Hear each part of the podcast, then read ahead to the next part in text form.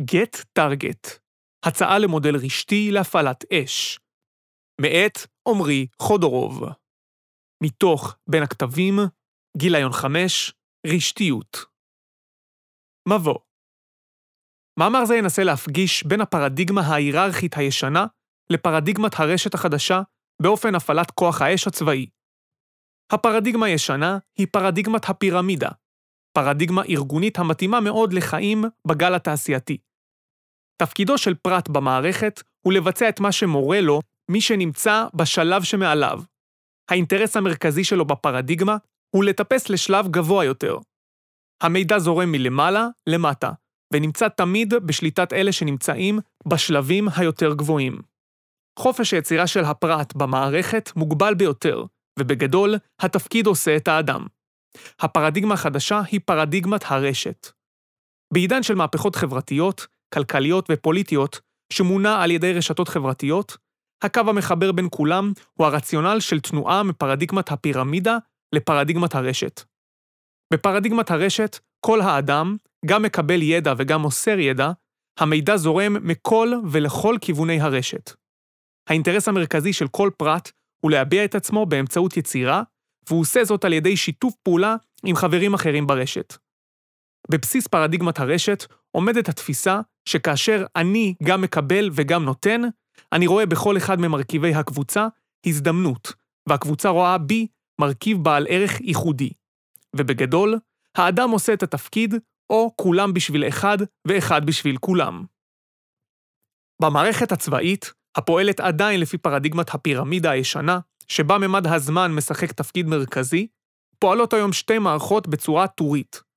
מערכת המודיעין העוסקת באיסוף, בניתוח מטרות וברכישתן, ולאחריה מערכת האש, העוסקת באופן תקיפת המטרות ובהשמדתן. למעשה, הארגון הצבאי בנוי באופן מיטבי למתן מענה לאתגרי מלחמות העבר, שבהן נפגשו צבאות סדירים, שביניהם נוצרו חיכוך ודינמיקה. מטרות המלחמה היו להכריע, לכבוש, לנצח ולעצב את העולם כפי שהוא היום. השחקנים במלחמה היו שחקנים מדינתיים בלבד, ולכן גם המערכה התנהלה רק בין מדינות. אמירתו של קלאוזוביץ' כי המלחמה הינה המשך הדיפלומטיה באמצעים אחרים, הכתיבה את ההיגיון לפיו אם ניכשל בשכנוע יריבינו לקבל את דעתנו על שולחן המשא ומתן, נצטרך לכפות את רצוננו על היריב באלימות באמצעות מלחמה, שהיוותה כלי בידי הדיפלומטיה הבינלאומית ושהייתה נחלתן של המדינות. המערכת עבדה בצורה טובה, והשיגה את יעדיה עד שלהי המאה ה-20. אז התפתחו תיאוריות מתחרות, ביניהן הפרדיגמה הרשתית. במהלך המאה ה-20, עם הופעת ארגוני הטרור, נוצרו מאפייני מערכה חדשים, הפועלים יותר בפרדיגמה רשתית. ארגוני הטרור פועלים בחוליות קטנות, תוך היטמעות באוכלוסייה אזרחית, ותוך שהם שוהים ופועלים בזמן קצר במרחב גיאוגרפי גדול. זאת, על מנת להקשות על מהירות התגובה כנגדם. מכיוון שהארגון הצבאי פעל כמערכת טורית המורגלת לתכנן משימות תוך הקצאת משאבים בשלב התכנון, נוצר מצב שבזמן אמת מהירות התגובה מתארכת ואיננה נותנת מענה מספק לפעולת ארגוני הטרור. בהתפתחותה, השפיעה הפרדיגמה הרשתית באופן משמעותי, בעיקר על ממד הזמן, והצליחה לצמצם באופן ניכר את משך הזמן הנדרש לביצוע תהליכים ופעולות. הרשת מקבלת כמות עצומה של אינפורמציה, ויודעת לסנכרן ולקבל החלטות לפי פרוטוקולים קבועים מראש, כאשר כל התהליכים מתבצעים בו זמנית. הפעלת הכוח של ארגוני הטרור פועלת יותר כמערכת רשתית מאשר כמערכת צבאית היררכית. יחסי הכוחות בין הארגון הצבאי הסדיר לארגון הטרור הם לטובת הצבא הסדיר, אלא שצורת הקרב איננה מאפשרת לו להוכיח את יתרונותיו. אין כאן מאבק של כוחות, אלא מהירות פעולה לעומת מהירות תגובה. מאמר זה מציע התבוננות ויישום של תפיסת המערכת הרשתית בתוך מערכת הפעלת האש הצבאית, כמערכת משתלבת שתכליתה לקצר את ממד הזמן נגד ארגוני הטרור. בפרדיגמה הישנה, פרדיגמת הפירמידה, תהליך תקיפת המטרה של ארגון הטרור הוא תהליך טורי המתחיל מאיסוף מודיעין, ניתוח המטרה, הקצאת החימוש לתקיפה והורדת פקודה בשרשרת היררכית לביצוע השמדת המטרה. מנגד, בפרדיגמת הרשת ובביטויה הרלוונטי למערכות הפעלת האש, כמו המערכת התאורטית Get Target, אותה אציג בהרחבה בהמשך, זיהוי מטרה עוינת במערכת מפעיל מנגנון תקיפה המתבצע דרך שורת מידעים המוזרמים לכל הגורמים השונים באופן אוטומטי על פי פרוטוקולים. הפרוטוקולים המוצעים הינם סדרה של מאפיינים מבצעיים, שיוגדרו על ידי הפיקוד ויאפשרו קבלת החלטות מהירה לצורך הפעלת אש בזמן אמת. רקע תאורטי הסביבה הרשתית כגורם המעצב את המערכה. העידן החברתי המודרני מתאפיין במהפכה בעולם התקשורת והמידע, האינטרנט, המידע הנגיש לכל, זמינות התקשורת וקיומן של רשתות הובילו למעבר מפרדיגמה היררכית לפרדיגמה רשתית. השינוי מתאפיין במעבר ממבנה קשיח והיררכי למבנה של ארגון שטוח וגמיש, המאופיין במבנה מבוזר, כך שכל גורם הנמצא בו מקושר לכל היתר. מאפיינים אלה מתבטאים בחיבורים ובקשרים שבתוך הארגונים ובין הארגונים השונים, בצמצום ההיררכיה הארגונית ובשינוי מהות התפקידים של מובילי הארגון. גם במישור הצבאי, מאפייני המערכה משתנים עקב הופעת הרשתיות. ארגוני הטרור פועלים תחת פרדיגמה רשתית, הכוללת פעולה בחוליות קטנות הנעות במהירות, מתמקמות במקום אחד לזמן קצר ומתערבבות באוכלוסייה אזרחית. כל אלה מקנים לאויב יתרון יחסי בממד הזמן ובמורכבות פעולת נגד הפרדיגמה ההיררכית.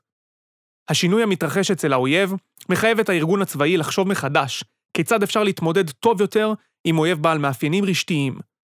לשם כך, עלינו להבין תחילה את המאפיינים המרכזיים שבמונח רשתיות. במהפכת המידע והתקשורת נהוגה הבחנה בין שני שלבים עיקריים.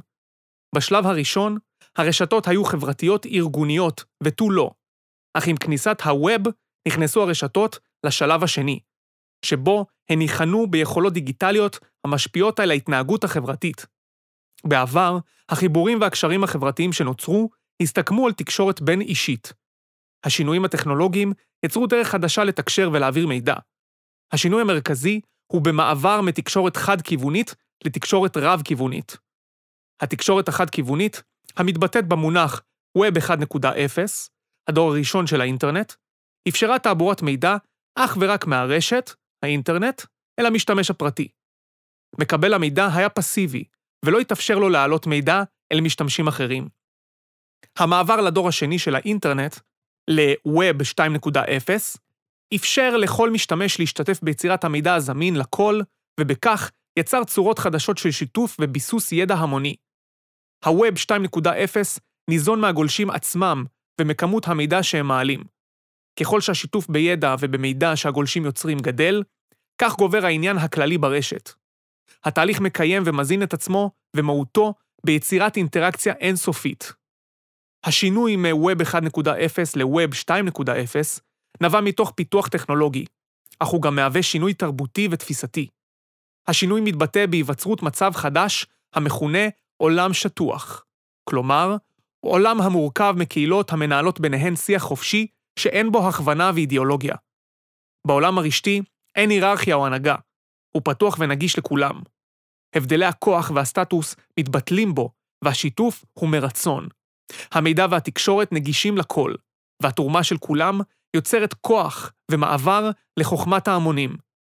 השינויים הדיגיטליים, ביניהם התקשורת הרב-כיוונית, משפיעים על היכולת להגיע לאנשים ולצרפם לרשת. הם מאפשרים ליצור במהירות קהילה ולהרחיבה במטרה לחלוק מידע וליצור מסה קריטית שמטרתה להשפיע. הקשרים החברתיים נגישים יותר, ועם זאת, הסיכויים להתנהגות חריגה גדולים יותר. כיום, קל לקבל חיזוק של התנהגות מסוימת, ואין זה משנה אם היא שלילית או חיובית. הרשתיות יכולה להפוך התנהגות להמונית ולאלימה. כך ניתן לראות שמהפכת ה-Web 2.0 הוטמעה בערים שהפכו לחכמות, כאשר רוב השירותים ההיררכיים והבירוקרטיים הפכו להיות דיגיטליים בזמן אמת. העיר החכמה מייעלת משאבים וכך חוסכת באנרגיות ובעלויות, ומשפרת את השירות ואת אורח החיים של התושבים. מושג נוסף שעלינו להבין הוא Internet of Things. האינטרנט של הדברים. הוא השם שניתן לגל פיתוחים טכנולוגיים בעת האחרונה, המייצרים התקנים המחוברים לאינטרנט. חיבור מחשוב אלקטרוני רב לאינטרנט יוצר תקשורת בין מכשירים ושירותים, דבר המאפשר אוטומיזציה בתחומים רבים, ושימוש בשירותים שונים כרשת חכמה. האינטרנט של הדברים הוא למעשה המשכה של העיר החכמה. הרשתיות יוצרת פער בין הארגון הצבאי והתבניות שעבורן הוא נבנה לבין האויב ושדה הקרב המשתנים. הפער בא לידי ביטוי בחוסר גמישות, בקושי במתן מענה בזמן אמת ובתגובה איטית להתרחשויות. כדי להתמודד עם האתגרים טוב יותר, יש לבחון את המאפיינים הרשתיים ולהטמיע אותם בחשיבה הצבאית החדשה, במסגרת המגבלות. אין בכוונת הרשתיות להשטיח את הארגון הצבאי, אך בכוונתה להשתמש במאפיינים החשובים של הרשתיות כדי להתמודד עם האויב טוב יותר. העידן החדש מחייב את הארגון הצבאי להמשגה חדשה ויישומם של כלי חשיבה ופעולה המותאמים לחשיבה הרשתית. המטרה היא לבנות גוף רשתי בתוך הגוף הצבאי, ולכן יש להבין את המושגים הרשתיים על בוריים, וליישמם בעולם הצבאי תוך ניצול הפלטפורמות הקיימות, ושמירה על עקרונות צבא בסיסיים, כמו צנזורה וביטחון מידע. תהליך זה צריך להתבצע בהדרגתיות, דרך תקשורת של פרוטוקולים ומגבלות. הוקטור הרשתי כבר קיים.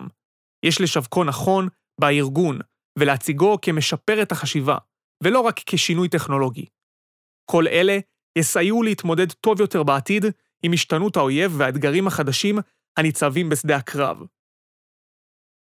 השתנות האויב והאתגר החדש. בעבר, רוב ארגוני הטרור פעלו באופן היררכי ובטריטוריה מוגדרת.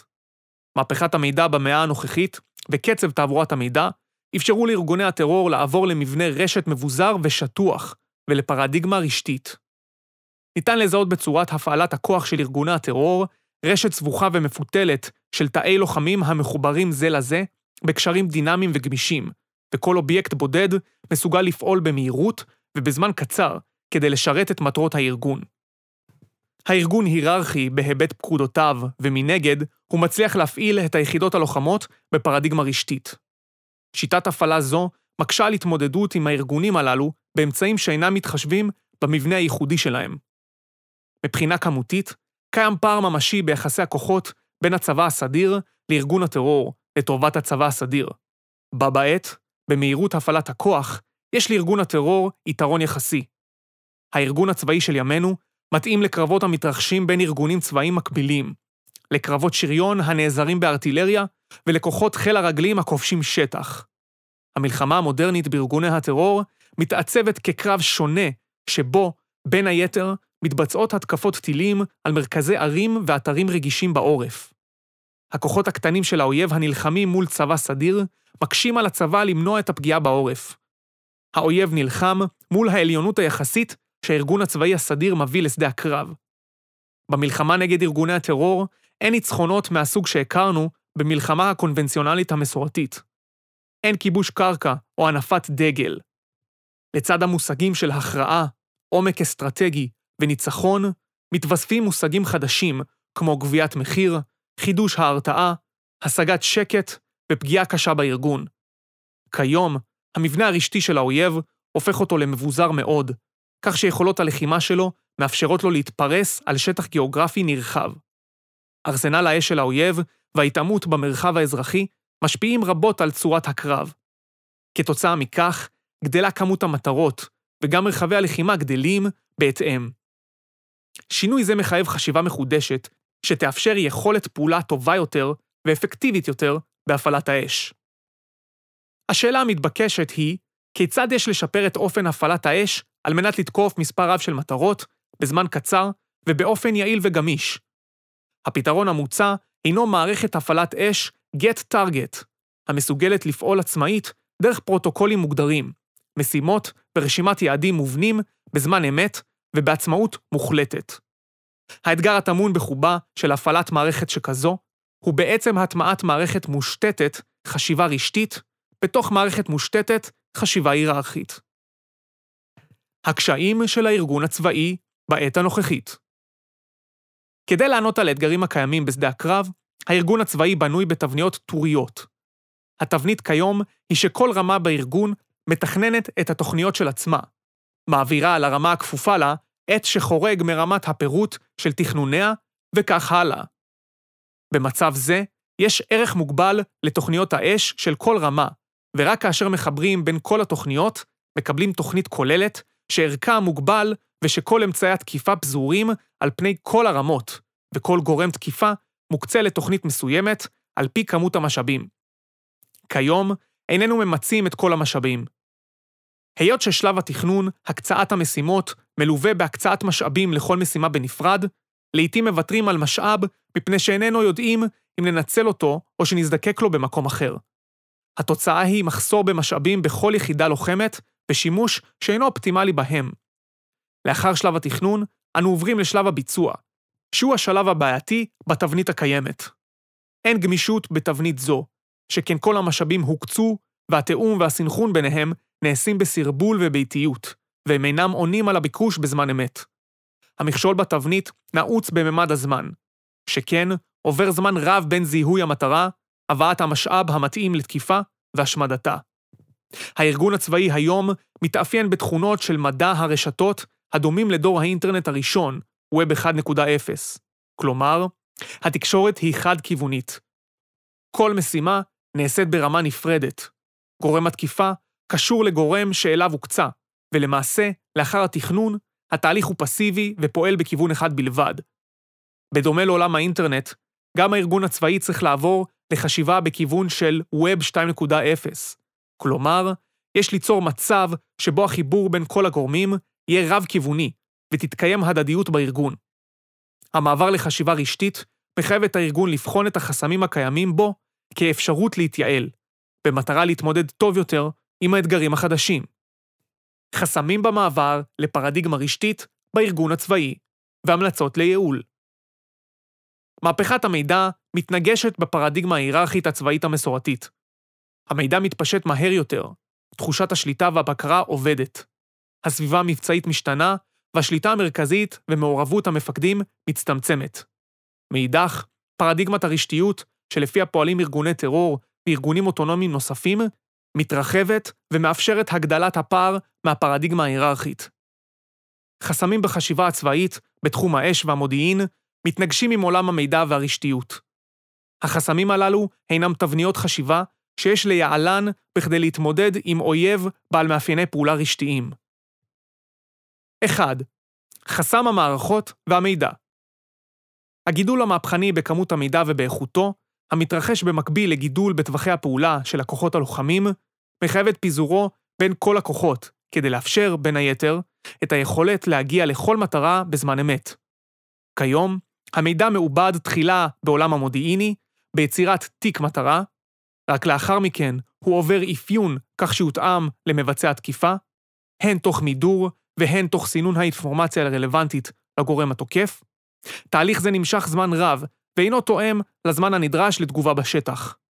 מכאן שהתהליך חייב להיות במערכת אחת, המנתחת את המידע ומפעילה את האש בו זמנית. 2. חסם המבנה, פיקוד ושליטה. ההחלטה על התקיפה מותנית באישור המפקד. תהליך המפעיל פקודות איטיות ותיאומים המבזבזים זמן יקר. הארגון הפיקודי הצבאי נדרש ליישם את עקרונות הפקודה לתקיפה כסט של פרוטוקולים מובנים, שישמשו כמערכת אישורים אוטומטית להפעלת הכוח בצורה אוטונומית להשמדת המטרה. 3. החסם האנושי. חסם זה מתחבר לחסם הפיקוד והשליטה. כיום, המפקד הוא זה שמקבל את ההחלטה על ביצוע תקיפה, ומקצה את הכוח התוקף. שיטה זו מאפשרת למפקד לתת יחס אישי לכל מטרה בפני עצמה. יחד עם זאת, כמות המידע, השינויים המהירים בשדה הקרב וזמני רלוונטיות המטרות, המתקצרים, מקשים על המפקד לקבל את כל המידע בזמן אמת, להבינו, לבחור את גורם התקיפה ולפעול במהירות. כמו כן, בניגוד לתהליכים אוטומטיים, מעשה ידי אדם תמיד יתקיים מרחב טעות אנושי של המפקד, או של מי מהמעורבים בשרשרת קבלת ההחלטה על תקיפות, עקב מגבלות ביכולתיהם להתחשב בכל הנתונים. 4. החסם הטכנולוגי מתאפיין בכך שכיום אין מערכת המאפשרת את קיומה של רשת אש תוקפת.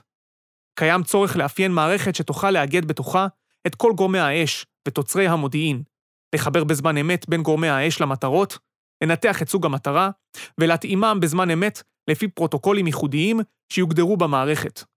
פרמטרים אפשריים לאפיון המערכת הם אפקט הנזק, נזק אגבי, דיוק, נתונים סטטיסטיים על אמצעי החימוש ואפקטים של פגיעה, מהירות פגיעה, סוג חימוש ועוד. מודעות לחסמים הנ"ל יהוו אבני יסוד לשילוב הפרדיגמה הרשתית בתוך הפרדיגמה ההיררכית בהצעה למודל Get Target. מודל Get Target כנגזרת מהמערכת האזרחית. המודל של מערכת הפעלת אש המסוגלת לפעול עצמאית באמצעות פרוטוקולים מוגדרים, משימות ורשימת יעדים מובנים בזמן אמת ובעצמאות מוחלטת, מקבילה בעולם האזרחי למערכות רבות המשתמשות ומיישמות את הפרדיגמה הרשתית עד רמה של הפעלה אוטונומית.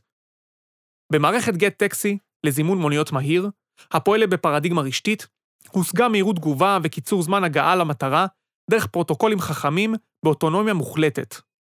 דוגמה נוספת הקיימת בשוק היא הבית החכם. מערכת מרכזית אחת היודעת, על פי פרוטוקולים ידועים מראש, לבצע פעולות אוטומטיות לכל ההתקנים הקיימים בבית, ואף לזהות על ידי חיישנים תנועה של אנשים ולהפעיל התקנים סביבם. יישום נוסף של המודל בא לידי ביטוי בעיר חכמה. העיר היא מערכת המורכבת מתתי מערכות שיחד מאפשרות לה לפעול בכל תחומי המחיה, לצורך מתן מענה מיטבי לתושביה. תשתיות, תנועה, חשמל, מים ועוד. הגידול המואץ באוכלוסיית הערים טומן בחובו אתגרים רבים, שיעוררו את הצורך בניהול מערכת שליטה ובקרה אוטונומית, שתיתן מענה לתושבים בזמן תגובה קצר, בכל תחומי השירותים המוניציפליים.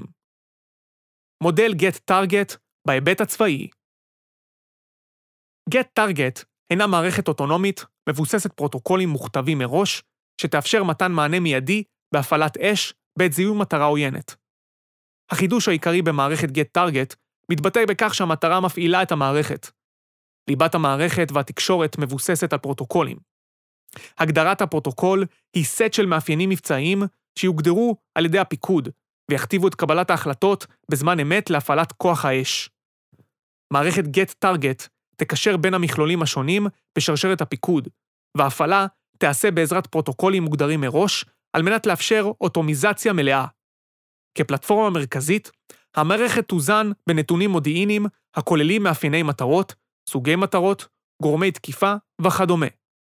תקשורת בזמן אמת תופעל על ידי זיהוי מטרה מוגדרת שיתחיל שרשרת קבלת החלטות אוטונומית להפעלת הכוח. התוצאה המיידית תגדיל את קצב הפגיעה במטרות ותמצה, בצורה מיטבית, את כל המשאבים העומדים לרשותה. בשדה הקרב קיימים אילוצים של קידום מטרות ובקרת נזקים, המחייבים להפעיל שיקול דעת על מנת שלא לפגוע בחפים מפשע. לפיכך, כאשר יתקיים זיהוי בין המטרה לגורם התקיפה, התקיפה האוטומטית תתבצע על סמך מגבלות שיופיינו בפרוטוקולים המפעילים, ועל אף אוטומטיות התהליך יופעלו פונקציות של מניעת פגיעה בחפים מפשע. התקשורת שתיווצר במערכת בין גורמי התקיפה למטרות יזין בזמן אמת את תוצאות התקיפת המטרות, ותאפשר הערכת הישג, BDA, תוך הסתמכות על מודלים אוטונומיים להערכת רמת כשירותו של האויב בכל רגע נתון. המודל בנוי משני היבטים מרכזיים, מההיבט התפיסתי, לוחמת מטרות, ומההיבט האפליקטיבי, המערכת עצמה, שניתן ליישמה בכל נקודת זמן ובכל מרחב גיאוגרפי בהקשר המתאים. המערכת תיתן מענה למשימות השונות, ביניהן צמצום ירי תלול מסלול, פגיעה בחוליות רבות וטיהור המרחב הכפרי טרם שלב התמרון. מערכת Get Target תאופיין בשלושה שלבים. 1. הגדרת פרוטוקול המשימה. בתהליך זה, יש להגדיר את סוגי המטרות שיותקפו, מאפייני המטרות, הנזק האגבי ומינימום סנסורים לאימות ודאי של המטרה. כן, יש להגדיר את סדר התקיפה של המטרות, גודלן, בטיחות ומרחק מכוחותינו, והמרחק מגורמים בלתי מעורבים. כל הקריטריונים הללו יאפשרו להגדיר את המטרה ולאשר את תקיפתה. 2. הגדרת פרוטוקול גורמי התקיפה. בתהליך זה יחליט המפקד אילו גורמי תקיפה יחוברו למערכת ולמשימה שהוגדרה בשלב פרוטוקול המשימה. 3. הגדרת חריגים. הגדרת מטרות שאינן עונות לפרוטוקול באופן מלא, ויוצגו כמטרות מותנות לתקיפה רק באישורו של המפקד. סיכום מטרת מאמר זה היא להבין כיצד ניתן להפעיל את כוח האש באמצעות שימוש בפרדיגמה רשתית על מנת לתקוף מספר רב של מטרות, בזמן קצר ובאופן יעיל וגמיש. במאמר נמצא כי במערכת הצבאית ההיררכית, שבה ממד הזמן הינו קריטי, פועלות היום שתי מערכות בצורה טורית. המערכת הראשונה היא מערכת המודיעין, העוסקת באיסוף, ניתוח ורכישת המטרות. ומערכת שנייה, עוקבת לראשונה, שבה מופעלת מערכת האש, המבצעת את תקיפת המטרות והשמדתן. הפרדיגמה הרשתית מצליחה לצמצם את ממד הזמן בזכות יכולת השילוב של כלל האובייקטים ברשת בו זמנית. הרשת יודעת לאבד כמות גדולה של אינפורמציה ולקבל החלטות על פי פרוטוקולים קבועים מראש, כאשר כל התהליכים מתבצעים במקביל. לעומת המערכת הצבאית, ארגוני הטרור פועלים במאפיינים של פרדיגמה רשתית, הכוללים פעולה בחוליות קטנות, הנעות במהירות ומתערבבות באוכלוסייה אזרחית, והפעלת אש בזמן קצר. לפיכך, הובאה הצעה למערכת Get Target, דמיונית, המתייחסת והשואבת השראה מרשתות המופעלות בעולם האזרחי, דוגמת הבית החכם. במערכת זו מופעלים מכשירים רבים בו זמנית, על פי פרוטוקולים כתובים מראש, הנותנים את המענה הנדרש לאזרח. בארגון הצבאי תתבסס המערכת על פרוטוקולים, מאפיינים צבאיים, שיוגדרו על ידי הפיקוד, ויכתיבו את קבלת ההחלטות בזמן אמת להפעלת כוח האש. המערכת תוכל לתת מענה לכל סוג של מטרה שתוגדר לה בפרוטוקולים בשלב האפיון, ובכך תתווסף לארסנל הכלים הקיימים כיום בארגון הצבאי. המודל המוצע מציף מתחים חדשים, שיש לחזותם מראש ולהיערך להם בהתאם. 1. שימור השליטה והבקרה בהפעלת האש. הקושי המרכזי בהכנסת פרדיגמה רשתית לתוך פרדיגמה היררכית הוא שימור השליטה והבקרה בהפעלת האש. כדי לתת מענה ראוי לקושי זה, חובה לאפיין ולנהל את הפרוטוקולים על ידי המפקדים, בשליטה ובקרה מלאה בשלב התכנון והאפיון. 2. מידע. המערכת מאגדת בתוכה מידע מכל ערוצי המודיעין הקיימים. הקושי המרכזי יהיה לנתב את המידע הרלוונטי אל הכוח התוקף. עלינו להגדיר כיצד המידע יוזרם לגורם התקיפה, ואת המידע הנחוץ שידרש לו כדי להפעיל את האש בצורה המיטבית. 3. התמודדות עם חריגים. כדי להתמודד עם השליטה והבקרה בהפעלת האש, על הפרוטוקולים להיות מחמירים ונוקשים. יחד עם זאת, ייתכן תרחיש שבו מטרה תהיה ערכית מספיק לתקיפה, ונרצה לתקוף אותה למרות שאיננה עומדת בצורה מלאה בתנאי הפרוטוקול. על כן, יש להגדיר צוות ייעודי מצומצם המאשר ידנית תקיפת חריגים. 4. ריכוזיות. איגוד כל המערכות יחדיו, תחת קורת גג אחת, הינו מסוכן. פגיעה במערכת כזו תשתק את יכולת התקיפה כולה, ועל כן, יש ליצור מערכת הגנה שתמנע זאת.